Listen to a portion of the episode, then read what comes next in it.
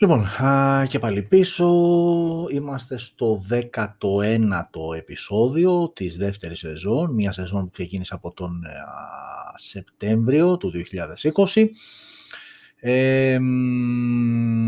είχαμε μία εβδομάδα με αρκετά θεματάκια, δεν είχαμε έτσι από πλευράς α, συσκευών κάτι το τρομερό, κάτι το δυνατό, κάτι το εντυπωσιακό. Παρά τα αυτά όμως θα τα δούμε όλα με την ε, σειρά τους. Ε, στο και ό,τι προκύψει, έχω την εντύπωση ότι αυτή τη βδομάδα καταρχάς ε, νομίζω ότι σήμερα κάπου πήρε το μάτι μου μία δήλωση του Πρωθυπουργού που έλεγε ότι όταν χαλαρώνουν, πέφτουν τα κρόσματα, χαλαρώνουν και τα μέτρα και όταν αυτά αυξάνονται, ξανακλεινόμαστε μέσα. Άρα φαντάζομαι η απλή λογική λέει ότι σιγά σιγά μας προετοιμάζουν ε, για πιο έτσι δραστικά μέτρα, περιορισμού και όλα αυτά. Ε, έχω την εντύπωση ότι κάτι είπαν σήμερα και οι λοιμοξιολόγοι ότι για τα σχολεία που ανοίγουν τη Δευτέρα και όπου σχολεία βλέπει γυμνάσια λύκη γιατί αυτά είχαν παραμείνει κλειστά, το σκέφτονται. Ε, μην το δένετε δηλαδή ότι θα ξεκινήσουν τη Δευτέρα. Γενικότερα πάνε όλα με τη λογική αυτή που σας είχα περιγράψει μερικά επεισόδια ότι OK, okay, κάποια στιγμή θα αυξηθούν τα κρούσματα και η αύξηση των κρούσματων θα φέρει και όλα τα υπόλοιπα. OK, okay, θα τα δούμε λογικά αύριο, Παρασκευή είναι ημέρα ενημερώσεων και ε, ανακοινώσεων, οπότε ό,τι νεότερο προκύψει θα το δούμε και θα το μάθουμε αύριο, αλλά πολύ φοβάμαι ότι προς εκεί βαδίζουμε και αν δούμε έτσι και γενικότερα στην Ευρώπη τι γίνεται, γιατί υπάρχει έτσι μια τάση να ακολουθούμε την, ε, την σε εισαγωγικά μόδα που επιβάλλουν άλλες χώρες τον τρόπο διαχείρισης του κορονοϊού, τότε τα πράγματα είναι λίγο σκούρα. Οκ, θα το δούμε. Εμείς εδώ είμαστε, την εκπομπούλα μας θα την κάνουμε. Θα περνάμε καλά και θα το αντέξουμε και αυτό, ό,τι και αν είναι. Ε, σχετικά με τη βδομάδα αυτή που μας πέρασε, ε, εξακολουθεί ε, να υπάρχει αυτό το πολύ μεγάλο κύμα ε, από ανακοινώσεις ε, ανθρώπων και όχι μόνο γυναικών περί κακοποίησης και πλέον δεν είμαστε μόνο στα όρια του σεξουαλικού, είμαστε και στην ελεκτική βία, στην σωματική ορισμένες φορές, στην ψυχολογική βία. Γενικότερα μετά την το άνοιγμα της ε, ψυχής της ε, Μπεκατόρ έχει ακολουθήσει μία σειρά από τέτοιου είδους αποκαλύψεις. Ε, OK, okay, το έχω ξαναπεί και θα το ξαναπώ και τώρα, αναφέρθηκε και στην προηγούμενη εκπομπή. Θα αναφερθώ και τώρα ότι σαφώς ε, και είναι σωστό αυτό που γίνεται και κάθε τέτοιου είδες, είδους συμπεριφορές θα πρέπει να καταρχάς καταγγέλλονται και κατά δεύτερον να κατακρίνονται και να τιμωρούνται ε, αλλά χρειάζεται μία προσοχή και ένα μέτρο και υποπίενια το λέω για να μην παρεξηγηθώ ότι ξέρετε κάτι δυστυχώς και αυτό δεν είναι μόνο στην Ελλάδα επικρατεί γενικότερα ε, στις ανά τον κόσμο ε, κοινωνικές μάζες όταν κάτι αρχίζει και επαναλαμβάνεται όταν κάτι αρχίζει και γίνεται κομμάτι της καθημερινότητας και πλέον στο σημείο που έχουμε φτάσει αυτό γίνεται κομμάτι της καθημερινότητας. Κάθε μέρα ακούγεται και κάποιος νέος α, ο οποίος έρχεται να καταγγείλει κάτι το οποίο κάτι αντίστοιχο το οποίο το συνέβη, αυτό σιγά σιγά αρχίζει και οδηγεί στη συνήθεια. Ε, και η συνήθεια πολλές φορές και δυστυχώς ε, οδηγεί στην αδιαφορία. Και πολύ φοβάμαι ότι ο κόσμος από ένα σημείο και μετά δεν θα δίνει την απαραίτητη βάση και προσοχή σε όλο αυτό που συμβαίνει το οποίο και αυτό με τη σειρά του έχει σαν αποτέλεσμα την μη σωστή αντιμετώπιση μιας τέτοιας κατάστασης. Ε, θέλω να πιστεύω ότι όλο αυτό θα βοηθήσει στο να, να βγουν στην επιφάνεια, να, να, να πέσουν καταρχάς οι προσωπίδες από ανθρώπους που ίσως δεν το περίμενες, ε, ίσως δεν πήγαινε το μυαλό σου, ίσως δεν το γνώριζες απλά ε, να αποκαλυφθούν όλα αυτά και αυτό να συντελέσει στο να μειωθούν τέτοιου είδους περιστατικά. Είτε έχει να κάνει με σεξουαλική βία, είτε έχει να κάνει με λεκτική, με σωματική, με ψυχολογική. Όλα αυτά τραυματίζουν και τραυματίζουν πολύ και βαθιά. Και εκεί είναι και όλο το παιχνίδι και εκεί είναι όλο το, το, το, το μυστικό της υπόθεσης ότι θα πρέπει να βρεθεί ε, εκείνη τη στιγμή η δύναμη αυτό ο παθόν να το βγάλει προς τα έξω. Δεν είναι κακό που συμβαίνει μετά. Ο καθένας θέλει το χρόνο του ε, να το δουλέψει μέσα του, να, το, να ισορροπήσει καταρχάς ο ίδιος και να μπει στη διαδικασία, να βγει και να το πει προς τα έξω.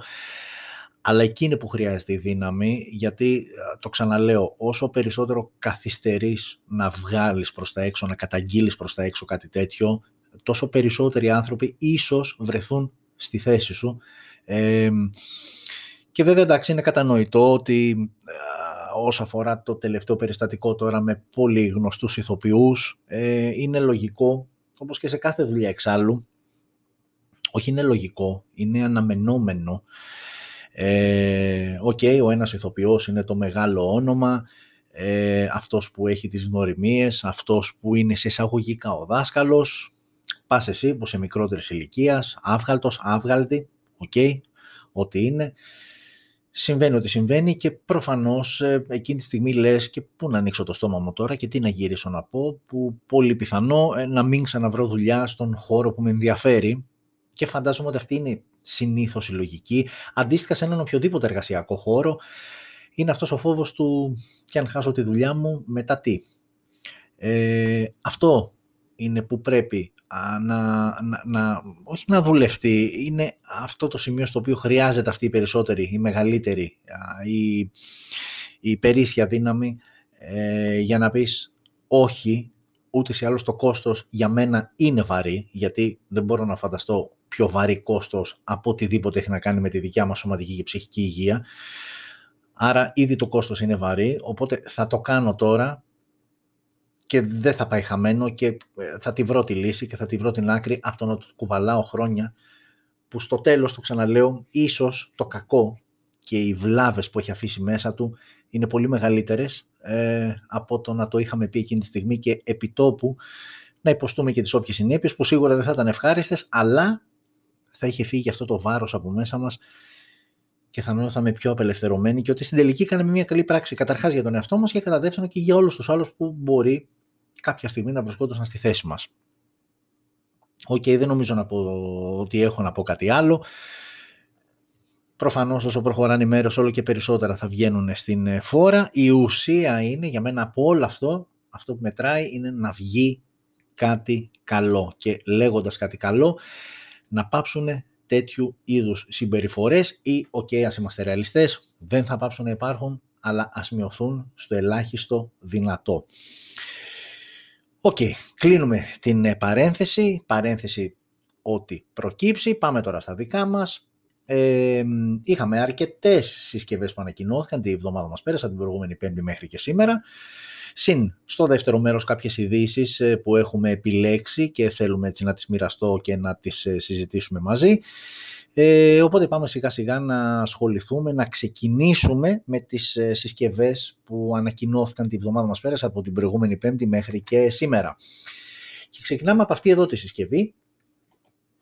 Αυτή εδώ η συσκευή είναι το Honor ε, V40 5G, μια αρκετά ενδιαφέρουσα συσκευή. Ε, και το γιατί είναι ενδιαφέρουσα θα το διαπιστώσετε μόλις ξεκινήσουμε να μιλάμε για τα χαρακτηριστικά πέραν της εικόνας που ok, σε προειδεάζει ότι κάτι καλό υπάρχει εδώ ε, και σε επίπεδο design, αρκετοί αισθητήρες πίσω, διπλή selfie κάμερα α, πάνω και αριστερά. Οκ, ήδη περιμένεις να ακούσεις, οπότε πάμε ε, να τα πω για να τα ακούσεις. Λοιπόν, έχουμε και λέμε λοιπόν οθόνη 672 τεχνολογίας AMOLED με υποστήριξη HDR10 και refresh rate στα 120 Hz. Ανάλυση 1236x2676 και ε, λειτουργία Always On Display. η συσκευή out of the box τρέχει Android 10, εδώ θα το θέλαμε το 11, η αλήθεια είναι, αλλά okay, τρέχει Android 10, το οποίο θα αναβαθμιστεί φυσικά. Ε, προσέξτε εδώ να δείτε τι γίνεται. και έχουμε και μία είδηση στην πορεία που θα πούμε και αφορά την Honor η συγκεκριμένη συσκευή δεν υποστηρίζει Google Play Services και είναι μια συσκευή η οποία αυτή όπως τη βλέπετε αφορά αποκλειστικά την αγορά της Κίνας οπότε ok είναι λογικό γιατί ούτε σε άλλους εκεί δεν έχουν Google Play Services.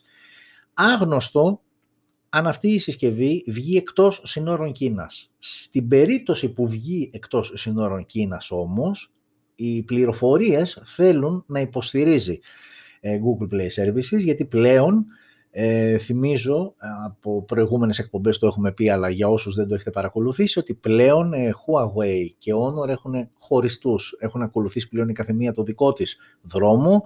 Η Honor βαδίζει πλέον μόνη της, το οποίο απλά σημαίνει ότι ε, δεν κουβαλάει και όλα τα προβλήματα τα οποία έχουν προκύψει από την κυβέρνηση Τραμπ ε, σε σχέση με τον ε, πόλεμο που έχει ανοίξει με την Κίνα και πιο συγκεκριμένα με τη Huawei για την κατασκοπία και τη διακοπή όλων των διπλωματικών σχέσεων και επενδυτικών συνεργασιών που υπήρχαν με τη συγκεκριμένη εταιρεία κτλ.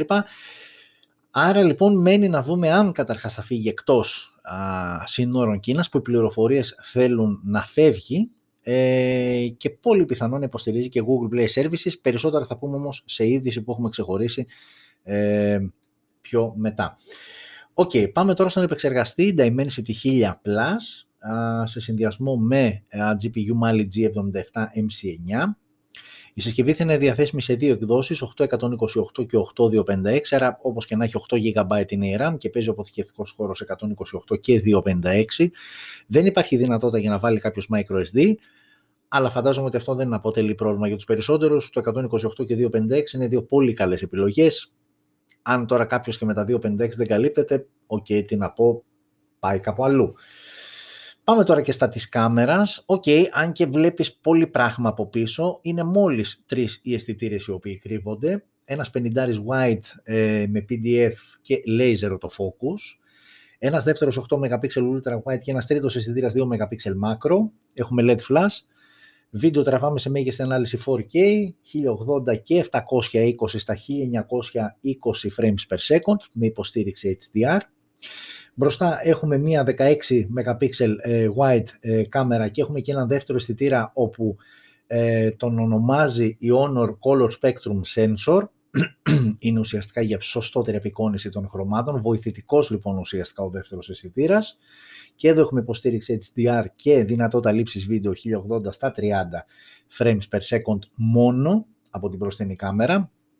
Έχουμε στέρεο αλλά δεν έχουμε θύρα για ακουστικά που όπως έχετε καταλάβει πλέον λείπει ολοένα και σε περισσότερες συσκευές αυτή η θύρα των ακουστικών και θα έρθει κάποιος και θα μου πει «ΟΚ, έχω ασύρματα ακουστικά» που ουσιαστικά πλέον όποιος πάει να πάρει ακουστικά κινείται κυρίως σε αυτό το τομέα των ασύρματων ακουστικών, όμως μην ξεχνάτε ότι κάποιος που για τη δουλειά του, αν ασχολείται με vlog, αν ασχολείται με βίντεος, γενικότερα κάποιος ο οποίος θέλει να χρησιμοποιήσει μικρόφωνο, συσκευές οι οποίες δεν έχουν audio jack αντιμετωπίζουν αρκετά σημαντικό πρόβλημα, γιατί είναι ε, πολλές φορές δύσκολο να βρεις συμβατό καλώδιο, ε, συμβατό συγγνώμη, μικρόφωνο που θα μπορέσεις να συνδέσεις α, και να κάνεις την καταγραφή του ήχου μέσω της συσκευής. Υπάρχουν φυσικά και άλλοι τρόποι, ξεχωριστή πηγή για ήχο, ξεχωριστή για εικόνα, στο μοντάζ μετά τα κουμπώνεις και είσαι ok, αλλά επειδή οι περισσότεροι ψάχνουν κάτι πιο απλό και πιο άμεσο, γενικότερα όταν λείπει η θύρα των ακουστικών μην πάει το μυαλό σας μόνο στο ότι ακούω μουσική ή ακούω και μιλάω στην κλίση. Είναι και άλλες οι λειτουργίες ε, και σε πολλούς μπορεί να λείπει αυτό. OK, okay, ε, Dual Band Assistant GPS, έχουμε NFC, έχουμε θύρα υπερύθρων, Type-C στο κάτω μέρος. Ε, ο σαρωτής δαχτυλικών αποτυπωμάτων βρίσκεται κάτω από την οθόνη, η οποία είπαμε είναι τεχνολογία AMOLED. Και έχουμε και μια μπαταρία 4.000 mAh με γρήγορη φόρτιση στα 66W, που είναι, ε, η πιο, ε, είναι η πρώτη συσκευή της Honor ε, που υποστηρίζει τόσο γρήγορη φόρτιση ε, και σύμφωνα με τα χαρτιά και σύμφωνα με αυτά που μας λέει η εταιρεία, το 100% της μπαταρίας φορτίζει σε μόλις 35 λεπτά, που είναι ok, super. Ε, έχουμε και ασύρματη φόρτιση στα 50W, επίσης πολύ σημαντικό χαρακτηριστικό, ασύρματη γρήγορη φόρτιση στα 50W και έχουμε και αντίστροφη φόρτιση στα 5W, ok. Και η συσκευή αυτή, η τιμή της στην Κίνα για την βασική έκδοση 828 ε, είναι μόλις 460 ευρώ. Άρα όπως καταλαβαίνετε ε, είναι μια συσκευή που έχει αρκετά ενδιαφέροντα χαρακτηριστικά πάνω της. Η τιμή της είναι καλή και θα είναι ακόμα καλύτερη τιμή της αν τελικά αυτή η συσκευή κυκλοφορήσει σε κάποια global έκδοση και υποστηρίζει και Google Play Services. OK, ε, okay, Honor V40 5G, μια άκρως ενδιαφέρουσα συσκευή ε, από την Honor και θα συνεχίσουμε ε, με μια αρκετά, μια, μια πολύ πιο σε εισαγωγικά αδιάφορη συσκευή. Εντάξει, η αλήθεια είναι ότι δεν θέλω να τσεδικό, δηλαδή εδώ πέρα δεν είμαστε για να μιλάμε μόνο για flagships και για συσκευάρες ας πούμε και οτιδήποτε άλλο το κράζουμε και υπάρχει κόσμος που θέλει κάτι οικονομικό, θέλει κάτι απλό κτλ. OK, okay, πάντα το λέω σε σύγκριση με τη συσκευή που είδαμε πριν. Αυτό και τίποτα λιγότερο, τίποτα περισσότερο. OK, okay. αυτό που βλέπετε στην οθόνη σας είναι το Realme C20, μια συσκευή που ανακοινώθηκε στις 19 του μήνα. Ε, έχουμε ε, γυαλί μπροστά, όλα τα υπόλοιπα είναι πλαστικά. Μάλιστα το γυαλί μπροστά όμως είναι Gorilla Glass 3. OK, okay, κάτι είναι και αυτό. Η οθόνη είναι 6,5 inches IPS LCD τεχνολογίας και με ανάλυση HD+, του τεστ είναι 720x1600. Android 10 out of the box μέσω του Realme User Interface ε, version 1. Helio G35 στο εσωτερικό της συσκευής με PowerVR G8320. Ε, μία μοναδική έκδοση με 2 GB RAM και 32 GB αποθηκευτικός χώρος, άρα ήδη έχετε ψηλιαστεί ότι είναι μία συσκευή υπεραπλούστατη ε, για πολύ ε, light ε, καταστάσεις. στο πίσω μέρος ε, μπορεί να βλέπετε όλο αυτό το πράγμα, αλλά εκεί πέρα υπάρχει μόλις ένας αισθητήρας, ο οποίος είναι 8 MP wide, έχουμε το LED flash, και τα υπόλοιπα είναι έτσι για να υπάρχουν. Στο πίσω μέρος έχουμε, ε, στο μπροστά μέρος τώρα έχουμε selfie κάμερα 5 ε, MP wide και αυτή με δυνατότητα λήψης βίντεο 1080 στα 30 fps. Το ίδιο και η πίσω κάμερα, το ίδιο και η μπροστά. Μόνο ηχείο θύρα για ακουστικά. Έχουμε ραδιόφωνο. Ε, στο κάτω μέρος έχουμε θύρα micro USB. Ok. Και έχουμε και μια μπαταρία 5000 mAh με μια φόρτιση στα 10 W. OK, okay, είναι όπως καταλάβατε μια συσκευή που δεν έχει απαιτήσεις ούτε σε πλευρά gaming, ούτε σε πλευρά φωτογραφιών, ούτε τίποτα. Είναι μια απλή συσκευή με την μπαταρία που φαντάζομαι ότι επειδή δεν είναι ε, ρουφίχτρα ούτε από πλευράς ε, οθόνης, ούτε επεξεργαστή γενικότερα απαιτήσεων με τις 5.000, φαντάζομαι ότι Καλά, δεν το συζητώ για τη μέρα, φαντάζομαι ότι πας και αρκετά παραπάνω. OK, okay, αυτό είναι το Realme C20, το οποίο κοστίζει μόλις, αυτή τη μοναδική μία έκδοση 232, κοστίζει μόλις 90 ευρώ. Οπότε φαντάζομαι ότι είναι μία επιλογή τέλος πάντων σε αυτά τα λεφτά για κάποιον που θέλει κάτι απλό, δηλαδή να παίρνει τηλέφωνα και να κάνει και δύο-τρία πράγματα παραπάνω.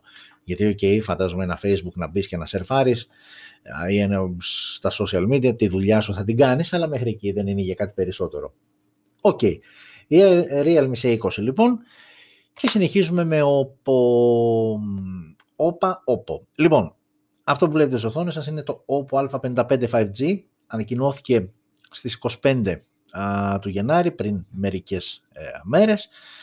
Ε, και μιλάμε για μια συσκευή η οποία έχει οθόνη 6,5 inches IPS LCD και εδώ και εδώ ανάλυση HD+, 720x1600. Στο εσωτερικό έχουμε Dimensity 500 συγγνώμη, Dimensity 700 5G ε, με μάλι G57MC2, άρα μιλάμε για μια συσκευή που συνδέεται σε 5G δίκτυα, μία μοναδική έκδοση 6 GB RAM με 128 GB αποθηκευτικός χώρος. Στο πίσω μέρος έχουμε τρεις αισθητήρες που φαίνονται ξεκάθαρα και από την εικόνα, 13 wide, 2 macro, 2 depth και λήψη βίντεο 1080 στα 30 frames per second. Μπροστά έχουμε ένα μόνο αισθητήρα, 8 MP wide και πάλι με λήψη βίντεο 1080 στα 30 frames per second. μόνο ηχείο, θύρα για ακουστικά, ε, USB Type-C στο κάτω μέρος η θύρα. Ο σαρωτής δαχτυλικών αποτυπωμάτων βρίσκεται στα πλάγια της συσκευής, ενώ έχουμε και εδώ μια μπαταρία 5.000 mAh με γρήγορη φόρτιση στα 10 W. Okay. Μια συσκευή όμως που η αξία της είναι κοντά στα 200 ευρώ. Okay, καμία σχέση με τα 90 πριν του Realme C20, αλλά μιλάμε για μια συσκευή που ok, από πλευράς design είναι ελαφρώς καλύτερη, συνδέεται σε 5G δίκτυο, το οποίο ακόμα αυτό αποτελεί κριτήριο για να ανεβαίνει λίγο η τιμή, τουλάχιστον τώρα που είναι ακόμα η αρχή, φαντάζομαι σε ένα εξάμεινο από τώρα που πλέον ό,τι συσκευή θα βγαίνει, αν όχι όλες, το μεγαλύτερο ποσοστό θα είναι 5G. θα αρχίσουν αντίστοιχα και να πέφτουν οι τιμές. Οκ, πλέον και τα 200 ευρώ δεν είναι πολλά για να πάρεις μια 5G συσκευή. Ε, με την μπαταρία 5.000 mAh, γρήγορη φόρτιση, ok, 10 W, τίποτα το ιδιαίτερο. Ε, ο α55 5G, αυτό όπως το βλέπετε, από πλευράς design δεν έχει κάτι το ξεχωριστό, κάτι που θα κρατήσουμε ή κάτι που την ξεχωρίζει, την, την κάνει τη συσκευή να ξεχωρίσει. Ε, και πάμε ίσως, όχι ίσως, ε, πάμε στην επόμενη συσκευή που θεωρώ ότι είναι και η πιο σημαντική συσκευή όλης αυτής της εβδομάδας που προηγήθηκε. Είναι το Motorola Edge S. Αν θυμάστε πέρυσι είχαμε Motorola Edge και Motorola Edge Plus, ε, δύο αρκετά αξιόλογες α, συσκευές. Ε, αδικήθηκαν, ε, το έχουμε ξαναπεί ε, γενικότερα η Motorola σαν brand δεν πουλάει ιδιαίτερα στην Ελλάδα, αλλά Edge και Edge Plus ήταν δύο αρκετά καλές α, συσκευές ε, και από πλευράς design και από πλευράς χαρακτηριστικών, ιδίως το Edge Plus. Θα τα δούμε όμως στη συνέχεια. Το Edge S, αν ε, την παίρναμε σαν συσκευή για να την τοποθετήσουμε κάπου, θα την τοποθετούσαμε ακριβώς στη μέση. Σωστά καταλάβατε λοιπόν, το Edge S είναι ουσιαστικά μια ενδιάμεση επιλογή του Edge και του Edge Plus. Είναι ελαφρώς καλύτερη από το Edge α, α, και ελαφρώς υποδέστερη από το Edge Plus. Πάμε να δούμε τι έχει να μας προσφέρει το Edge S, το οποίο ανακοινώθηκε 26 Ιανουαρίου, πριν δύο μέρες δηλαδή, και θα δούμε μετά αυτό που περιγράψαμε πριν, τι λιγότερο και τι περισσότερο έχει από τις υπόλοιπες ε, δύο συσκευές της σειράς. Λοιπόν, η συσκευή είναι αυτή που βλέπετε όπως τη βλέπετε, ενώ εδώ ας, βάλουμε, ας αφήσουμε αυτή την εικόνα γιατί φαίνεται ξεκάθαρα και το πίσω μέρος και μπροστά α, η συσκευή. Έχουμε λοιπόν μια συσκευή η οποία έχει οθόνη 6,7 inches IPS, IPS LCD τεχνολογία με refresh rate 90 Hz και υποστήριξη HDR10. Ανάλυση Full HD+, δηλαδή 1080x2520 και αναλογία 21 προς 9, cinematic αναλογία. Ε, δεν την έχουμε δει σε, νομίζω μόνο Sony 21 προς 9. Δεν θυμάμαι έτσι πρόσφατη συσκευή που να έχει αυτή την αναλογία. 21 προς 9 λοιπόν. Android 11 ε, out of the box, Snapdragon 870 5G στο εσωτερικό, σε συνδυασμό με Adreno X50, άρα είμαστε upper mid-range, δηλαδή είμαστε σε μια μικρομεσαία, από τις καλές μικρομεσαίες όμως α, συσκευές. Πάμε τώρα σε επίπεδο εκδόσεων, ε, έχουμε αρκετές επιλογές, 628 είναι η βασική. 6 ε, GB με 128 GB αποθηκευτικός χώρος. Και έχουμε επιπλέον άλλη μία 828 και έχουμε και 8256. Άρα και RAM και επίπεδο αποθηκευτικού χώρου είμαστε καλά, τρεις εκδόσεις για όλα τα γούστα και όλες τις ε, ανάγκες. Βέβαια, ό,τι και να επιλέξουμε, η Motorola σου δίνει και τη δυνατότητα να χρησιμοποιήσεις και μία κάρτα microSD και να αυξήσεις τον αποθηκευτικό χώρο που ήδη θα έχεις αγοράσει. Πάμε τώρα στο πίσω μέρος. Τέσσερις οι αισθητήρες με βασικό 64 wide. Έχουμε ένα δεύτερο 16 MP ultra wide Έχουμε έναν τρίτο αισθητήρα 2 MP depth και ο τέταρτος αισθητήρας είναι 3D TOF. έχουμε dual LED flash, δυνατότητα λήψης βίντεο 6K στα 30 frames per second, ψιλοπερίεργο λίγο, έχουμε συνηθίσει 4K και 8K. Εδώ λοιπόν μέγιστη ανάλυση 6K στα 30 frames per second, 4K στα 30-60 και 1080 στα 30-60 αντίστοιχα. Μπροστά, όπως βλέπετε ξεκάθαρα, έχουμε δύο αισθητήρες για την ε, selfie κάμερα, 16 wide ο βασικός αισθητήρας και μία δεύτερη 8 MP ultra wide, με υποστήριξη HDR και α, λήψη βίντεο 1080 στα 30 frames per second.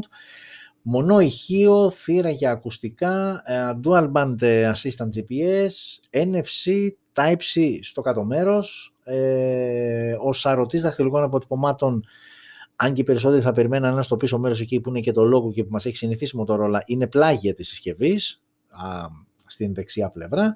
Ε, και έχουμε και μια μπαταρία 5.000 mAh με γρήγορη φόρτιση στα 20W. Κοιτάξτε σύμπτωση τώρα, είναι η τρίτη συσκευή κατά σειρά που περιγράφουμε και Realme C είκοσι δηλαδή Oppo A55 και τώρα ε, Motorola Edge S και οι τρεις συσκευές έχουν 5.000 mAh μπαταρία χωρητικότητα. OK, okay, άσχετο, αλλά το έτσι που παρατήρησα μόλις τώρα. Γρήγορη φόρτιση όμως στα 20W και προσέξτε τώρα το καλύτερο όλων είναι η τιμή της συσκευής. Βασική έκδοση θυμίζω 628, τιμή 250 ευρώ. Ε, οπότε εδώ αν κάποιοι πήγατε να προσπεράσετε και θεώρησε ότι ίσως είναι ψηλοαδιάφορη με τα 250 ευρώ αναθεωρήστε λίγο γιατί πραγματικά α, σου δίνει αρκετά πραγματάκια α, για τα 250 ευρώ που ζητάει. Ε, και πάμε λίγο ε, όπα, λάθος, εδώ. Και πάμε λίγο πριν φύγουμε να πάμε στην επόμενη συσκευή να δούμε λίγο τις διαφορές με το Edge και το Edge Plus. Θα ξεκινήσουμε με το Edge καταρχάς. Ε, καταρχάς, Edge και Edge Plus ανακοινώθηκαν τον Απρίλιο του 2020, άρα είμαστε αρκετά πίσω χρονικά ε, και θα μου πεις μετά από τόσους μήνες, ε, κοντά 10, έρχεσαι να μου βγάλεις το Edge S ε, για να τοποθετηθεί ανάμεσα σε αυτές τις δύο συσκευές. OK, okay, μην ξεχνάμε και πάλι ότι μιλάμε για μια 5G συσκευή και προφανώς θα υπάρξει και αναβάθμιση για των άλλων μοντέλων, αλλά στην παρούσα φάση και με τις υπάρχουσες άλλες δύο συσκευές τοποθετείται ακριβώς στη μέση. Το Edge S λοιπόν, κάποιος φαντάζεται ότι ίσως έχει κάτι παραπάνω από το Edge το απλό. Ε, και η αλήθεια είναι ότι το Edge το απλό, ενώ έχει την ίδια οθόνη 6,7, είναι OLED τεχνολογίας, ενώ εδώ είμαστε IPS LCD, με την ίδια ανάλυση, το Edge είχε Snapdragon 765G, εδώ έχουμε 870 και αντίστοιχα Adreno 620, εδώ Adreno 650, άρα από πλευράς ε, ισχύως δύναμης, πείτε το πώς θέλετε, εδώ είμαστε καλύτερα με το Edge S σε σύγκριση με το Edge το απλό. Ε, όσο αφορά τους αισθητήρες, εκεί στο Edge είχαμε λίγο καλύτερα πράγματα, ε, δηλαδή ο βασικός παραμένει 64 wide, απλά στο Edge είχαμε και έναν 8 telephoto, ε, και είχαμε και έναν 16 MP ultra wide και έναν ε, TOF 3D. Άρα πρακτικά είχε έξτρα έναν αισθητήρα telephoto ε, αντί του 2 MP depth ε, που έχει το Edge S. Άρα μέχρι στιγμής το Edge S είναι πιο γρήγορο, πιο δυνατό. Σε επίπεδο κάμερας όμως το Edge είναι καλύτερο και σε οθόνη το Edge είναι καλύτερο. Ε, selfie κάμερα είχε έναν αισθητήρα το Edge 25 MP, εδώ έχουμε δύο, 16 και 8. Ε, το Edge είχε στέρεο ηχεία, εδώ έχουμε μονό ηχείο. Ε, το Edge είχε under display 40 δαχτυλικών αποτυπωμάτων αφού ήταν OLED η οθόνη, εδώ λόγω IPS LCD την έχουμε πλάγια. Ε, και είχε ελαφρώς μικρότερη μπαταρία, το Edge 4.500 mAh με γρήγορη φόρτιση στα 18, εδώ έχουμε μεγαλύτερη μπαταρία και ελαφρώς πιο γρήγορη φόρτιση 5.000 στα 20. Άρα ε, δεν είναι και τόσο ξεκάθαρο ότι το Edge S είναι καλύτερο από το Edge, γιατί ξαναλέω και πάλι το Edge που ανακοινώθηκε τον Απρίλιο του 20 είναι καλύτερο στην οθόνη, OLED εναντί IPS LCD, είναι καλύτερο στις κάμερες ε, και είναι ενώ το Edge S που είναι αυτό που βλέπετε στις οθόνες σας είναι καλύτερο σε επίπεδο επεξεργαστή και γραφικών και είναι καλύτερο σε επίπεδο μπαταρίας, μεγαλύτερη μπαταρία και πιο γρήγορη φόρτιση.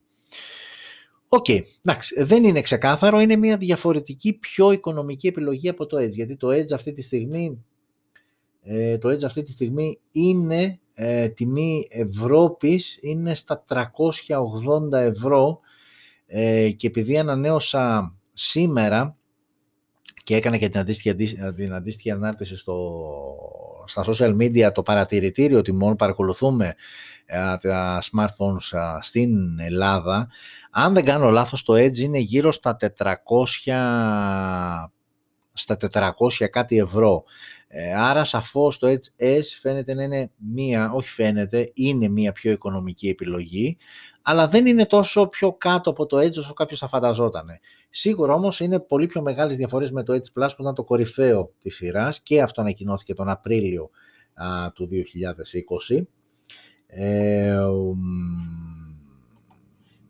το Edge στο Plus, ε, εκεί είχαμε και πάλι 6,7 inches, η οθόνη και στις περιπτώσεις 6,7 Εκεί ήταν επίσης OLED με HDR10 Plus υποστήριξη και 90 Hz refresh rate, άρα το 6,7 και το 90 Hz refresh rate είναι κοινό και στις τρεις συσκευές. Απλά το Edge και Edge Plus ήταν τα μόνα που ήταν με OLED οθόνη και Full HD Plus ανάλυση. Εκεί είχαμε κορυφαίο επεξεργαστή Snapdragon 865, εδώ α, είμαστε στον 870 5G.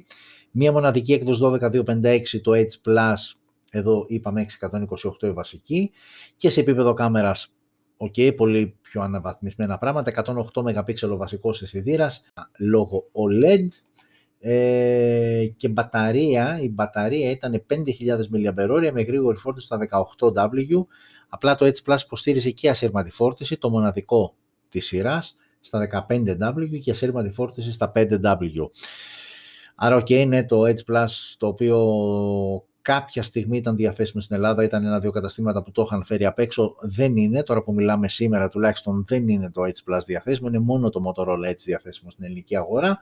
Ε, και είναι σαφώς πιο ακριβό, είναι δηλαδή 500 plus, τώρα δεν ξέρω γιατί δεν μου το έχει εδώ πέρα σε, σε ευρώ σε δολάρια για να κάνω την ε, μετατροπή, αλλά ήταν συσκευή 500 ε, ευρώ plus το H+. Plus. Πάντως θυμάμαι ότι όταν ήταν διαθέσιμο στην Ελλάδα, είχε μια εξωφρενική τιμή ε, και λέγοντας εξωφρενική τιμή, αν θυμάμαι σωστά, πρέπει να ήταν γύρω στα 800 ευρώ που οκ, δεν θα τα δώσεις για, το συγκεκριμένο, για τη συγκεκριμένη συσκευή για κανένα λόγο, αλλά απλά σας αναφέρω σε τι τιμή έπαιζε όταν ήταν για κανένα μήνα περίπου διαθέσιμο στην ελληνική αγορά. Ίσως κάποιος το ξαναφέρει, οκ, αλλά σαφώς το Edge S είναι πιο πιασάρικο κτλ. Άρα, οκ, για να το κλείσουμε το θέμα Motorola Edge σειρά, το S δεν είναι ξεκάθαρα, τελικά δεν είναι ξεκάθαρα στη μέση μεταξύ Edge και Edge Plus είναι μια πιο οικονομική επιλογή από τα τρία, αλλά ειδικά με το Edge, γιατί με το Edge Plus είναι πιο μεγάλες διαφορές. Με το Edge όμως, Edge και Edge S, σε κάποια σημεία υπερτερεί το S, σε κάποια άλλα το, ε, το Edge S. Από εκεί και πέρα ο καθένας ε, τι ανάγκες έχει και τι απαιτήσεις έχει. Δηλαδή, προφανώς κάποιος δεν ενδιαφέρει κάμερα και φωτογραφίες και η λήψη βίντεο πάει στο Edge S που είναι πιο φθηνό, ε, με μεγαλύτερη μπαταρία και πιο γρήγορη φόρτιση και τελειώνει η υπόθεση. Οκ, αυτό ήταν το Motorola λοιπόν Edge S. Ε, ξαναλέω και πάλι ίσως η πιο ενδιαφέρουσα, ε, όχι ίσως η πιο ενδιαφέρουσα από τις συσκευές που είδαμε αυτή τη βδομάδα. Ενώ το επόμενο που είδατε πριν λίγο κατά λάθος, αλλά τώρα θα το χορτάσετε. Καλά, OK, okay, δεν είναι και για χόρταση. Είναι, το, είναι από τη ZTE, είναι το Blade X1 5G. Η συσκευή είναι αυτή που βλέπετε στις οθόνες σας και αν ε, δεν είναι ιδιαίτερα διάκριτη λόγω του α, μαύρου φόντου, συγχωρέστε με, αλλά δεν μπόρεσα να βρω άλλη φωτογραφίες. Περισσότερες φωτογραφίες δηλαδή για κάποιο λόγο την έχουν έτσι. Δεν ξέρω, για να δένει και ίσως δεν είναι, είναι blue black, δεν είναι ακριβώς μαύρο, προφανώς για να δένει με, το, με αυτό το χρωματισμό που έχει το back panel της συσκευής. και πάλι, okay, δεν έχει λογική, αλλά αυτό είναι το Blade X1 5G, ε, μια συσκευή τώρα που, OK, okay, θα τη βλέπεις με μισό μάτι, αλλά πάμε να δούμε μήπως ανοίξει τελικά το μάτι. Ε, πάμε, οθόνη 6,5 IPS LCD, γυαλί μπροστά, όλα τα υπόλοιπα είναι πλαστικά. Ανάλυση Full HD+, 1080x2340. Out of the box Android 10. Επεξεργαστή Snapdragon 765G σε συνδυασμό με Adreno 620. Μία μοναδική έκδοση με 6 GB RAM, 128 GB αποθηκευτικός χώρος. Τέσσερις αισθητήρες στο πίσω μέρος, 48 wide ο βασικός, ένας δεύτερος 8 ultra wide και δύο αισθητήρες από 2 MP macro και depth. Δυνατότητα λήψης βίντεο 4K στα 30 frames per second και 1080 πάλι στα 30 frames per second. Η selfie κάμερα που ok δεν είναι ιδιαίτερα διάκριτη αλλά είναι σε τρυπούλα πάνω και αριστερά της οθόνης είναι 16 MP wide με δυνατότητα λήψης βίντεο 1080 στα 30 fps. Έχουμε μόνο ηχείο θύρα για ακουστικά, έχουμε Bluetooth 5, ε, έχουμε NFC, έχουμε τα υψί στο κάτω μέρος και έχουμε και μια μπαταρία 4.000 mAh με γρήγορη φόρτιση στα 18W αυτό είναι το Blade X1 5G και η τιμή του είναι 320 ευρώ. Ε, που όπως καταλαβαίνετε 320 ευρώ για να πάρεις αυτή τη συσκευή. Α, ο σαρωτής δαχτυλικών αποτυπωμάτων δεν το ανέφερα, αλλά το μαρτυράει και η εικόνα από μόνη της βρίσκεται εκεί που ήταν από παλιά που θυμάστε, α, στο πίσω μέρος. Βάζει το δαχτυλάκι σου και ξεκλειδώνει. Ε, ναι, OK. Okay. Ξαναλέω και πάλι, όταν θα πούμε ότι μια συσκευή είναι ενδιαφέρουσα, δεν είναι, αξίζει, δεν αξίζει κτλ. Πάντα έχουμε στο μυαλό μας, εκτός από τα χαρακτηριστικά και την τιμή. Αν αυτή η συσκευή είχε 120 ευρώ, θα σου έλεγα ναι, σούπερ. Για τα 320 όμως που κοστίζει το Blade X1 5G, όπως το άκουσες και τα είπα και τα είδες και τα άκουσες, ε, το προσπερνάμε και δεν έχουμε να πούμε κάτι άλλο. Οκ, και πάμε στην τελευταία συσκευή, η οποία ανακοινώθηκε ε, χθες νομίζω, ναι, 27 Ιανουαρίου, Galaxy A02. Εντάξει, οκ. Φαντάζομαι ότι ήδη από αυτό που βλέπετε έχετε καταλάβει ότι μιλάμε για μία τύπου Realme C20 που είδαμε στην αρχή, ε, απλή συσκευούλα ε, για να κάνει απλά πράγματα. Ε, πάμε να δούμε τι εστί Galaxy A02 ε, και να τη συγκρίνουμε με το Galaxy A02s, μια συσκευή που ανακοινώθηκε πριν περίπου δύο μήνες, ε, μέσα Νοέμβρη, ε, που ήταν ελαφρώς καλύτερο το A02s από αυτό το οποίο βλέπετε στις οθόνες σας και για το οποίο θα, πείσουμε, θα μιλήσουμε ευθύς αμέσως. Λοιπόν, οθόνη 6,5 PLS IPS τεχνολογία, ανάλυση 720x1600 HD+, αναλογίας 20 προς 9, Android 10 ε, out of the box, ε, One User Interface ε, version 2. Στο εσωτερικό επεξεργαστής της MediaTek, ο MT6739W, με μια αντίστοιχη GPU, τώρα εντάξει μην μπλέκουμε με περίεργους όρους κτλ. Μία μοναδική έκδοση 3 GB RAM, 32 GB αποθηκευτικός χώρος και υποστήριξη microSD. Στο πίσω μέρος δύο ταπεινοί αισθητήρες, 13 MP wide και ένας δεύτερος 2 MP macro. LED flash, λήψη βίντεο 1080 στα 30 frames per second, πάλι καλά. Μπροστά 5 MP η κάμερα α, χωρίς καμία αναφορά για το αν τραβάει βίντεο ή όχι. Okay. Μόνο ηχειοθύρα για ακουστικά, α, micro USB στο κάτω μέρος, φαντάζομαι δεν είχε κανένα στο θράσος να περιμένει κάτι διαφορετικό και μπαταρία 5.000 mAh, όπου και εδώ επίσης δεν γίνεται αναφορά για κάποια γρήγορη φόρτιση, φαντάζομαι δεν έχει κανένα απολύτως νόημα. Η συσκευή είναι τιμή, α, είναι τιμή σε 90 ευρώ, ακριβώς και για το Realme C20 που είδαμε στην αρχή α, της ε, εκπομπής. Ναι, OK, okay, δεν, δεν, δεν, έχει κάτι, είναι για απλά πράγματα. Ε, απλά έτσι, ε, συγκριτικά με το A02S που ανακοινώθηκε ξαναλέω και πάλι πριν περίπου α, δύο μήνες, Εκεί είχαμε Snapdragon 450 και Adreno 506. Όχι ότι είναι κάτι το ιδιαίτερο, αλλά σε σύγκριση με αυτό τον MediaTek που έχει το Α02, εντάξει είναι λίγο πιο σοβαρά τα πράγματα. Εκεί είχαμε και μία Plus έκδοση 464. Ε, στο πίσω μέρος είχαμε τρεις αισθητήρες, 13 wide, 2 macro, εκεί είχαμε και ένα 2 depth, αυτή είναι η διαφορά, έχει έναν τρίτο αισθητήρα 2 MP depth. Μπροστά τα ίδια πράγματα ακριβώς, 5 MP selfie κάμερα, ε, USB Type-C είχε το α02S στο κάτω μέρος, εδώ έχουμε micro USB και 5000 και εκεί γρήγορη η μπαταρία, απλά εκεί είχαμε και γρήγορη φόρτιση 15W, ενώ εδώ δεν έχουμε γρήγορη φόρτιση. Εκεί ήσουν στα 150 ευρώ, ενώ εδώ είσαι στα 90. OK, okay, εντάξει, μικρές οι διαφορές, ε, αλλά αν μου έλεγε κάποιος, εντάξει, το A02s, ναι, στα 150 OK, okay, δεν με τρελαίνει, αλλά για κάποιον ψάχνει κάτι απλό. OK, okay, Galaxy A02s, παίρνει τηλέφωνο και κάνει και δύο-τρία πράγματα παραπάνω. Πάρα πολύ ωραία.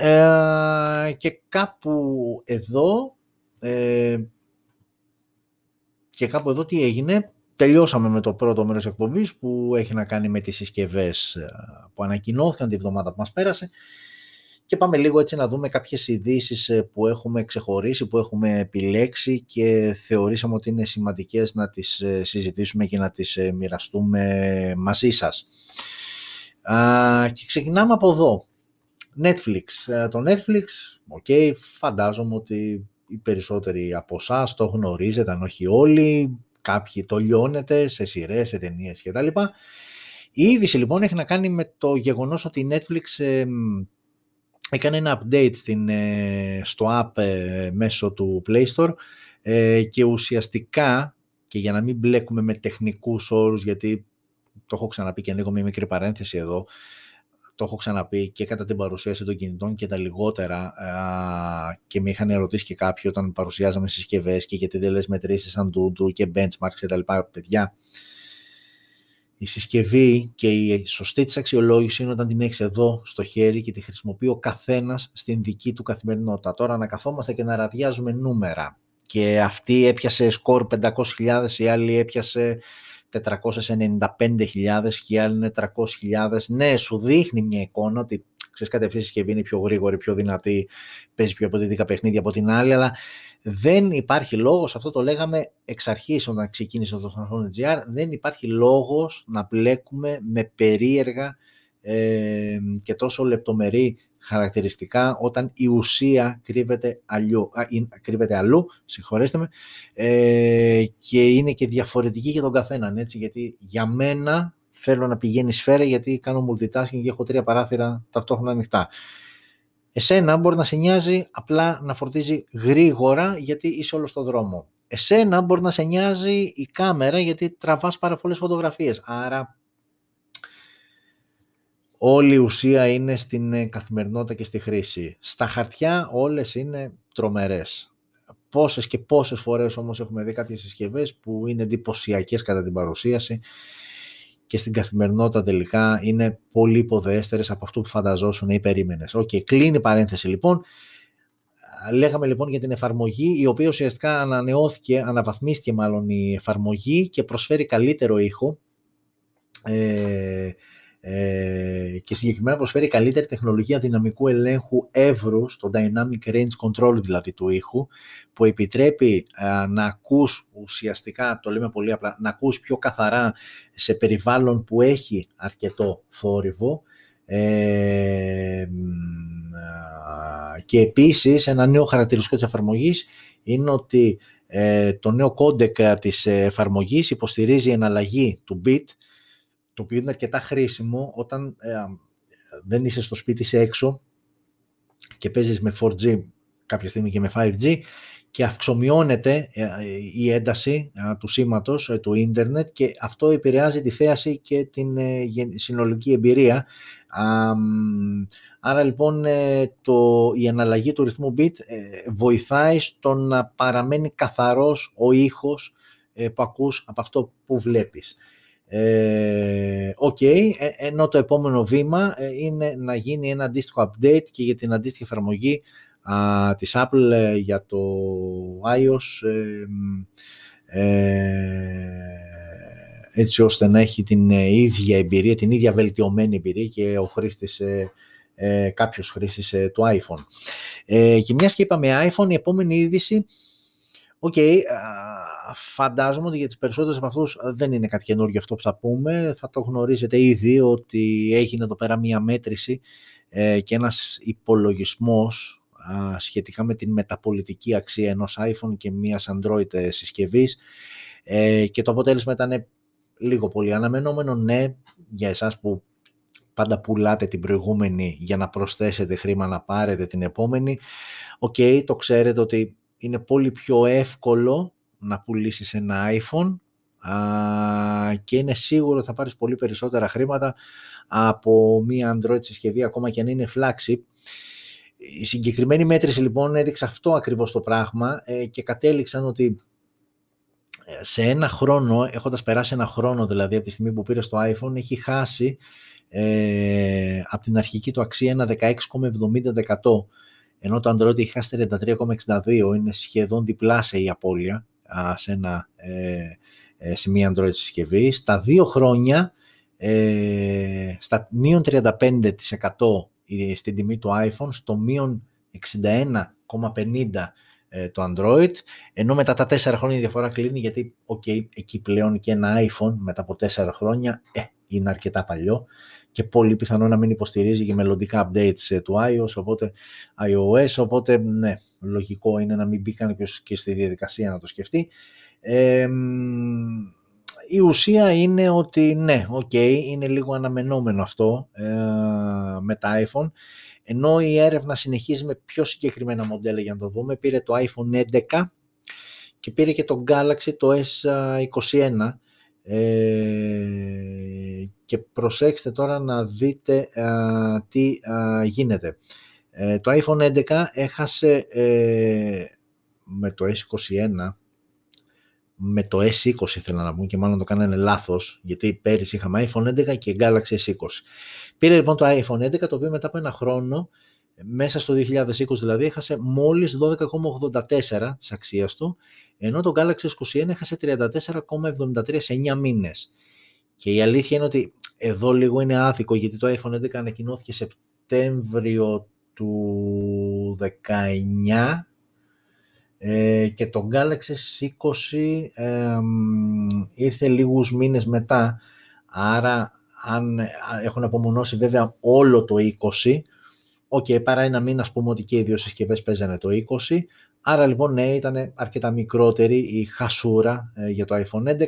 Το iPhone 11 Pro έχασε μείον 21% της αξίας του, ενώ το S20, το S20 Plus έχασε μείον 30% και το Pro Max έχασε 15% και 36% το S20 Ultra αντίστοιχα, δηλαδή πήρε iPhone 11, 11 Pro, 11 Pro Max και S20, S20 Plus, S20 Ultra για να επιβεβαιώσει αυτό που είπαμε και στην αρχή ότι ναι, ένα iPhone έχει πολύ καλύτερη μεταπολιτική αξία κυρίως τα δύο πρώτα χρόνια. Η αλήθεια είναι αυτή, είτε μας αρέσει είτε όχι, το iPhone είναι α, πιο εμπορεύσιμη συσκευή και είναι και λίγο εγγύηση ότι θα πάρεις αρκετά καλά χρήματα όταν μπεις στη διαδικασία να την πουλήσεις για να αγοράσεις την επόμενη συσκευή σου που συνήθως πάλι iPhone είναι. OK, okay, και συνεχίζουμε, παραμένουμε Apple και iPhone. Εδώ είναι τα γνωστά MagSafe. Ε, βγήκε λοιπόν η Apple και έκανε μία ανακοίνωση ότι επειδή τα MagSafe λειτουργούν ε, ε, με, τον, με τον τρόπο που λειτουργούν και κολλάνε στο πίσω μέρος της συσκευής, έρχεται λοιπόν η Apple και προειδοποίησε ότι ε, λόγω μπορεί να προκαλέσουν ηλεκτρομαγνητικές ε, παρεμβολές και να δημιουργηθεί πρόβλημα σε ανθρώπους οι οποίοι χρησιμοποιούν απεινιδωτές, ε, βηματοδότες κτλ. Ε, και συγκεκριμένα, και διαβάζω εδώ τη δήλωση ακριβώς που την είπε η Apple, ε, ιατρικές συσκευές όπως εμφυτεμένοι βηματοδότες και απεινιδωτές ενδέχεται να περιέχουν αισθητήρες που ανταποκρίνονται σε μαγνήτες και ραδιοκύματα όταν βρίσκονται σε στενή επαφή και οι μαγνήτες έχουν να κάνουν με το MagSafe εδώ στην προκειμένη περίπτωση. Για να αποφύγετε λοιπόν τυχές ε, πιθανές αλληλεπιδράσεις με τις συσκευές, κρατήστε αξεσουάρ ε, του iPhone 12 ε, και MagSafe σε απόσταση ασφαλείας ε, και την εξηγεί αυτή την απόσταση ασφαλείας μεγαλύτερη από 15 εκατοστά ή σε απόσταση μεγαλύτερη από 30 εκατοστά εάν φορτίζετε ασύρματα ενώ ταυτόχρονα λέει να συμβουλευτείτε και τον γιατρό σας ε, σε περίπτωση που ανήκετε σε αυτές τις κατηγορίες ε, με απινιδωτές και ε, βηματοδότες εμφυτευμένους. OK, okay, χρειάζεται προσοχή, είπαμε η τεχνολογία προχωράει, αλλά καμιά φορά τεχνολογία και ο βηματοδότης, τεχνολογία και το MagSafe, OK, okay, βηματοδότης τον βάζεις εδώ και σώζεις ζωές, δεν το συζητώ. Αλλά καμιά φορά έρχονται τεχνολογίες και η μία αποτελεί κίνδυνο για την άλλη. Σαφώς όμως μια τεχνολογία που έχει να κάνει ε, με τη ζωή προηγείται και θα πρέπει να προσέχει αυτός που κάνει χρήση τέτοιας ιατρικής τεχνολογίας ε, με αυτά τα μπιχλιμπιδάκια που μπορεί να του δημιουργήσουν πρόβλημα χωρίς να υπάρχει κανένας απολύτως ε, λόγος. Ε, και πάμε εδώ. Οκ, το Skroutz φαντάζομαι οι περισσότεροι το ξέρετε και είναι μια εταιρεία που είναι αρκετά ζηλευτή για τα ελληνικά δεδομένα. Και είναι αρκετά ζηλευτή για τα ελληνικά δεδομένα διότι από ανθρώπους ε, που δουλεύουν ε, και τους ίδιους ε, τους ιδιοκτήτες του Skroutz που αν δεν κάνω λάθος είναι τρεις έχουν δηλώσει ότι και έχουν αποδείξει ότι θέλουν να ξεφύγουν από την ελληνική πραγματικότητα που θέλει μία επιχείρηση να είναι, ξέρεις, ε, ο CEO, οι διευθυντές, ε, με τα μαστίγια, με το φόβο, με τον δρόμο, με τους μισθούς της πείνας, ε, να μην μιλάς, να μην φέρνεις αντιρρήσεις, γιατί φοβάσαι μην χάσεις τη δουλειά σου και όλα αυτά. Στο Scrooge, ε, οπα, στο Scrooge έχουν μια λογική και γενικότερα και όλος ο χώρος είναι διαφορεμένος στα πρότυπα της Google. Και δεν ξέρω αν έχετε μπει ποτέ στη διαδικασία να δείτε κάποια άρθρα, να διαβάσετε και γενικότερα να δείτε τον χώρο της Google και πώς τον έχει διαμορφώσει. Λοιπόν, είμαστε, κάνουμε τη δουλειά μας, εννοείται, αλλά με το διάλειμμά μας, ε, διάλειμμα του στυλ όμως ε, να φάω, να πιω τον καφέ μου, να παίξω σκάκι όπως βλέπετε και στην εικόνα, να παίξω πινκ-πονγκ, γενικότερα ξεφεύγει λίγο από αυτή την ε, κακομοιριά που συναντάς και την καταπίεση που συναντάς στις περισσότερες επιχειρήσεις στην Ελλάδα. OK, okay, λοιπόν, ε, το Skroutz ήδη έχει κάνει κάποια βήματα, δηλαδή πλέον δεν είναι μόνο μια μηχανή αναζήτησης, αρχίζει να το δουλεύει το πράγμα για να προσφέρει πιο ολοκληρωμένες λύσεις στον πελάτη.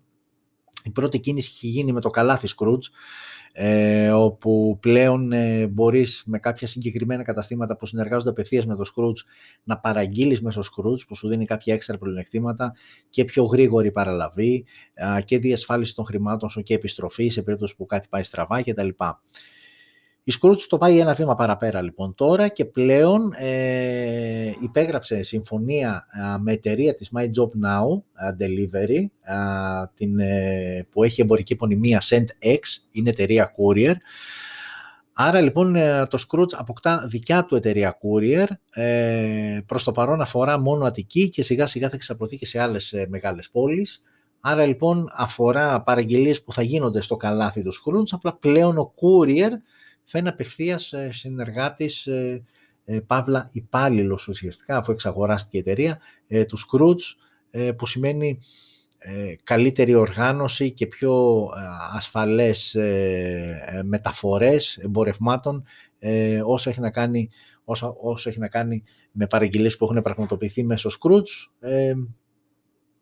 γιατί ουσιαστικά έρχονται και λένε ότι αυτό που θέλουν ε, είναι να, να δώσουν, να, να κάνουν καλύτερη την εμπειρία του χρήστη, δηλαδή να ξεφύγουμε από αυτό το μπαίνω μέσα Δείτε περισσότεροι, κακά τα ψέματα, τι κάναμε, μπαίναμε στο Scrooge, θέλαμε να πάρουμε ένα κινητό, θέλαμε να πάρουμε μία τηλεόραση, θέλαμε να πάρουμε κάτι.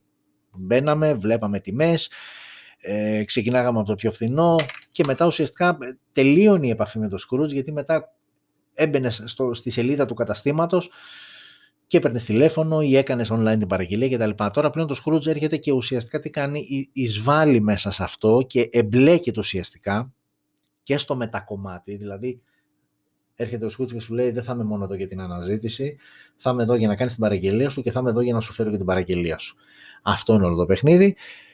Εύχομαι να πάει καλά γιατί, οκ, όλα αυτά παιδιά είναι προς όφελός μας. Όταν είναι ε, υγιείς οι εταιρείες και προσφέρουν αυτό που υπόσχονται και που μπορούν να προσφέρουν, ε, είμαστε όλοι κερδισμένοι. Και η εταιρεία βγάζει και να βγάλει, δεν είναι κακό, άμα κάνει σωστά αυτό που κάνει, αλλά και εμείς σαν καταναλωτές αισθανόμαστε ικανοποιημένοι γιατί βρίσκουμε αυτό που θέλουμε στην τιμή που το θέλουμε και το παίρνουμε και όταν το θέλουμε. Οκ, αυτό ήταν το νέο που είχε να κάνει με τη Skroutz, ενώ εδώ έχουμε τη Meizu, μια εταιρεία που έχω πει ότι εγώ προσωπικά συμπαθώ πάρα πολύ, αλλά μας το χάλασε και μας το χάλασε γιατί με δηλώσεις ε, στελεχών μέσα από την Meizu ε, μας είπαν ουσιαστικά ότι ξέρετε παιδιά κάτι ε, στις φετινές συσκευές που δεν βγάζει και πολλές τις άλλους, τώρα θα είναι το Meizu Ποιο θα είναι φέτος, το 18, πέρυσι ήταν το 17, το 18. Τέλος πάντων στις φετινές συσκευές δεν θα υπάρχει μέσα ο φορτιστής. Άρα λοιπόν στο δρόμο που χάραξε η Apple και ακολούθησε η Samsung ε, και ακολούθησε και η Xiaomi, έρχεται τώρα και η Meizu ε, να σου πει ότι ξέρεις κάτι, δεν θα υπάρχει γρήγορο, δεν θα υπάρχει γενικότερο έχει γρήγορος, δεν θα υπάρχει φορτιστής μέσα στη συσκευασία. Και έρχομαι εγώ και αναρωτιέμαι και λέω ρε γαμώτο, δηλαδή αντιγράφετε που αντιγράφετε ο ένας από τον άλλον τόσα πράγματα και είναι και λογικό. Αυτό βρήκατε να αντιγράψετε. Ας τα αφήνατε αυτό στην άκρη, δηλαδή ας αφήνατε την Apple, πραγματικά, ας αφήνατε την Apple να προχωρήσει με αυτή τη λογική του δεν βάζω φορτιστή μέσα και όλοι οι υπόλοιποι να βάζετε φορτιστή. Κερδισμένοι θα βγαίνατε. Τι, τι να πω, έκρηξη οικολογικής συνείδησης σε όλους που το έχουμε ξαναπεί άπειρες φορές ότι μια μπούρδα είναι αυτό, έτσι, συγγνώμη για την έκφραση, αλλά δεν βλέπω κάποια οικολογική συνείδηση σε αυτές τις ενέργειες όταν με αναγκάζεις να αγοράζω δεύτερο προϊόν, άρα δεύτερη συσκευασία, άρα περισσότερο χαρτί, περισσότερες μεταφορές και όλα αυτά. Οκ, δεν το καταλαβαίνω. Αν κάποιος από εσάς έχει μια διαφορετική άποψη, με βοηθήσει να το καταλάβω κι εγώ, αλλά θεωρώ ότι οτιδήποτε άλλο είναι εκτός από έκρηξη οικολογικής συνείδησης τέτοιου είδους επιλογές. Οκ, Εντάξει. Και πάμε τώρα λίγο σε DxO Mark και πάμε στην αξιολόγηση του iPhone 12 mini, η οποία το οποίο μάλλον τα πήγε αρκετά καλά, αξιολογήθηκε σε φωτογραφία, σε επιδόσεις zoom και βίντεο και τα πήγε αρκετά καλά. Ένα τερατάκι τσέπης, όπως το ανακοίνωσαν, όχι, εντάξει, ψέματα, δεν το είπαν τερατάκι τσέπης, το είπαν, πώς το είπαν, performance in your pocket, ότι δηλαδή έχεις στην τσέπη σου, δηλαδή παρά το μικρό του μέγεθος, έχεις ένα μηχανηματάκι που κάνει καλά τη δουλειά του όσο αφορά τη φωτογραφία και το βίντεο.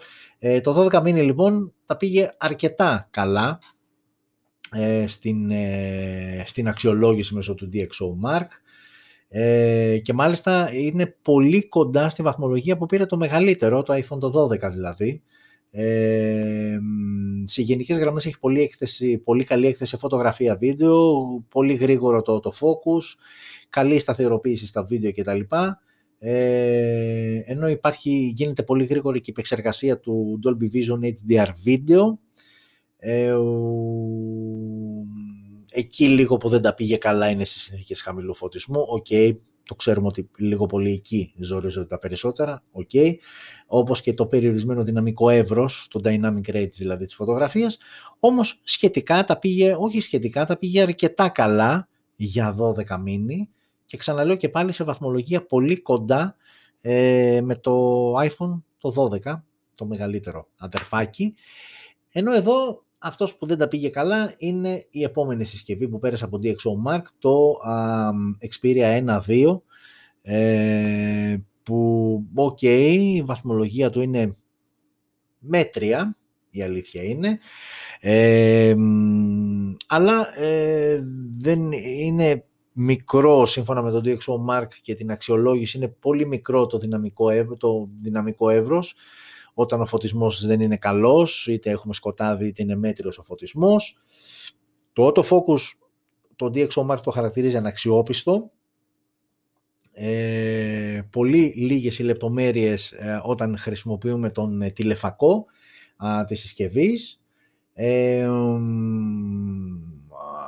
ενώ εντάξει τη μέρα τα πήγε καλύτερα, γενικότερα όμως και για τα λεφτά του, ε, γιατί είναι πολλά τα λεφτά του, νομίζω αυτή τη στιγμή είναι στα 800 ευρώ στην Ελλάδα, αυτά είναι 99 αν δεν κάνω λάθος. Η βαθμολογία του όχι δεν είναι καλή ε, και κάποιος θα περίμενε από Sony και με όλες αυτές τις τεχνολογίες που κουβαλάει πάνω του να τα πηγαίνει καλύτερα, αλλά δεν. Οκ. Ε, και φεύγουμε και από το Xperia και πάμε στα αγαπημένα νούμερα που ξέρω μισείτε να αγαπάτε, αλλά όπως και να το κάνουμε παιδιά, τα νούμερα δείχνουν πραγματάκια. Εδώ λοιπόν είναι το τελευταίο τρίμηνο του 2020, το συγκρίνω όσο αφορά τις πωλήσεις κινητών, το συγκρίνω με το αντίστοιχο τελευταίο τρίμηνο του 2019.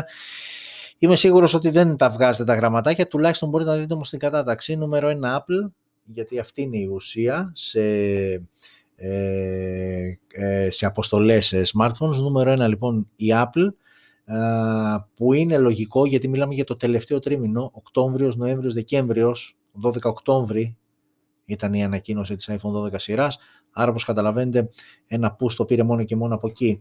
Νούμερο ένα λοιπόν η Apple, ακολουθεί η Samsung, ε, με την ε, Xiaomi ε, στην τρίτη θέση. Ε, Apple Samsung κονταροχτυπιούνται ε, κονταροχθευτούνται υπό την έννοια ότι η μία πούλησε 21% ε, περισσότερο ε, και η άλλη 16% η Samsung. Από εκεί και πέρα η διαφορά είναι μεγαλύτερη ε, για τον τρίτο Xiaomi. Τέταρτη η Oppo που ξαναλέω και πάλι ότι okay, Κίνα και Ινδία όπου και η Vivo παίζουν πάρα πολύ. Ε, να και η Vivo στην πέμπτη θέση. Η Huawei έχει πέσει λίγο άσχημα. Φανταστείτε ότι ήταν κάποια στιγμή ήταν νούμερο, είχε χτυπήσει, έπαιζε καιρό στη δεύτερη θέση και κάποια στιγμή μέσα στο 2020 ε, είχε ξεπεράσει και την Apple, αν θυμάστε σε μια εκπομπή τότε το είχαμε αναφέρει κιόλας. Ε, πλέον είπαμε το No Google Play Services, παιδιά, ε, επηρεάζει πάρα πολύ ε, αγορές όπως ε, Ευρώπη, ε, Ινδία κτλ. επηρεάζονται και μπορεί οι συσκευές να είναι τούμπανα ε, και να είναι πολύ δυνατές σε specs, αλλά δυστυχώς, ε, δυστυχώς ε, υπάρχει ε, τη χαντακόνη. Πάμε σε Realme μετά, Lenovo, LG, Tecno και όλοι οι υπόλοιποι ε, πούλησαν, πόσο πούλησαν, πόσο λέει εκεί, νομίζω δεν το βλέπω εγώ, 69, κάτι. Ε, η ουσία λοιπόν ότι στην κορυφή Apple είπαμε και πάλι η iPhone 12 σειρά, βοήθησε το ότι ανακοινώθηκαν στον Οκτώβριο και εδώ μιλάμε για το τελευταίο τρίμηνο του 2020. Ε, και νούμερο 2 η Samsung, εκεί είναι το παιχνίδι Apple Samsung, ε, ο τρίτος ε, Xiaomi, ε, αλλά ε, έχει ε, διαφορά. Οκ. και φεύγουμε και από αυτή την είδηση και πάμε στην τελευταία είδηση που είναι αυτό με το οποίο ξεκινήσαμε και που, και που έχει να κάνει με την Honor. Η Honor λοιπόν εδώ και κάποιους μήνες έχει χωρίσει, έχει πάρει το δικό της δρόμο έχει απαγκιστρωθεί από την ε, Huawei που ουσιαστικά σαν μια άγκυρα την τραβούσε προς τα κάτω με όλα αυτά που γίνανε με τον Ban από Αμερική, ο Google Play, Play Services που λέγαμε πριν λίγο κτλ.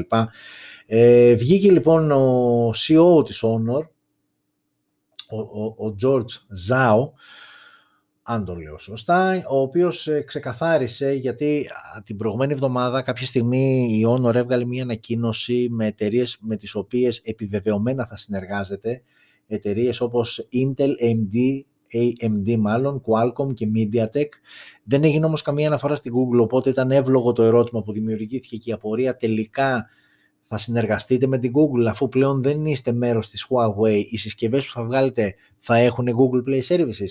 Η απάντηση λοιπόν από τον CEO ε, είπε ότι ε, βρισκόμαστε ήδη σε συζητήσεις ε, και είναι κάτι το οποίο θα συμβεί, είναι πολύ πιθανό να συμβεί. Σε πιο συγκεκριμένο όμως ερώτηση για το V40 που είδαμε, ήταν η πρώτη συσκευή που είδαμε σήμερα στην εκπομπή και που ανακοινώθηκε, δεν ήταν ξεκάθαρος, μάλλον όχι δεν ήταν ξεκάθαρος, είπε ότι ακόμα δεν γνωρίζουμε αν αυτή η συσκευή θα φύγει εκτός Κίνας και άρα θα πρέπει να ε, έχει ε, Google Play Services, να υποστηρίζει Google Play Services. Οπότε άγνωστο ακόμα για το V40 5G, που είναι μια αρκετά καλή συσκευή, ε, άγνωστο αν θα φύγει εκτός Κίνας. Γενικότερα όμως, στα πλάνα της Honor είναι συνεργασία α, και με την, ε, και με την ε, Google.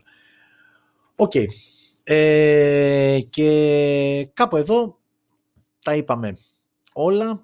Ε, ναι, τα είπαμε όλα. Είπαμε για τις ειδήσεις μας, είπαμε για τις συσκευές μας. Αυτά συνέβησαν τη βδομάδα που μας πέρασε από την προηγούμενη 5η 21 του μήνα μέχρι και σήμερα, 28 Γενάρη. Ε, από συσκευές είπαμε, κρατάμε σίγουρα το Honor V40 5G με άγνωστο κόμμα θα φύγει εκτός Κίνας και το Motorola Edge S που είναι η μία πιο οικονομική επιλογή από τις υπόλοιπες δύο. Το Motorola Edge όμως που είναι το μοναδικό που είναι διαθέσιμο στην Ελλάδα είναι μια συσκευή ε, που αξίζει να τη δείτε. Ξαναλέω και πάλι σήμερα ανανεώθηκε το παραμετρητήριο τιμών ε, των ε, smartphones ε, στην Ελλάδα. Έχουμε βάλει και τις νέες συσκευές, Galaxy S21 σειρά πλέον ε, πλήρως ε, διαθέσιμη στην Ελλάδα. Οπότε μπείτε να δείτε τις αυξομοιώσεις, ε, τι νέες συσκευές κυκλοφορούν. Γενικότερα, το έχω ξαναπεί και πάλι, αυτός ο πίνακας ε, ανοίγει μάτια, βοηθάει, είναι εργαλείο, κάνεις επιτόπου ε, με τα πολύ βασικά specs που έχουμε συμπεριλάβει, κάποιες γρήγορες έτσι, συγκρίσεις και σε βοηθάει πάρα πολύ στην αναζήτηση εκείνης, εκείνης της συσκευής που θα καλύπτει τις δικές σας ε, ανάγκες. OK, okay, ανανεώνουμε το ραντεβού μας για την ερχόμενη πέμπτη εκτός απρόπτου. Ε, θα μας βρει με σκληροπυρηνικό lockdown, θα μας βρει ακόμα χαλαρούς και ροσγαρεγγύς. Την ερχόμενη πέμπτη λοιπόν, μέχρι τότε βέβαια, ε, ξέρετε πολύ καλά ε, τι πρέπει να κάνετε. Μας βρίσκεται στα social media, Twitter, Facebook, Instagram. Γράφεστε στο κανάλι, πατάτε και το καμπανάκι για να ενημερώνεστε κάθε φορά που ανεβαίνει καινούριο βίντεο ή παίζει το λαϊβάκι κάθε πέμπτη και ώρα 9.30 εκτός αν αλλάξει κάτι που σας ενημερώνουμε είτε έχει να κάνει με τη μέρα είτε έχει να κάνει με την ώρα να είστε όλοι καλά, να ζείτε smart ε, και θα τα πούμε την ερχόμενη πέμπτη και ώρα 9.30 φιλιά σε όλες και σε όλους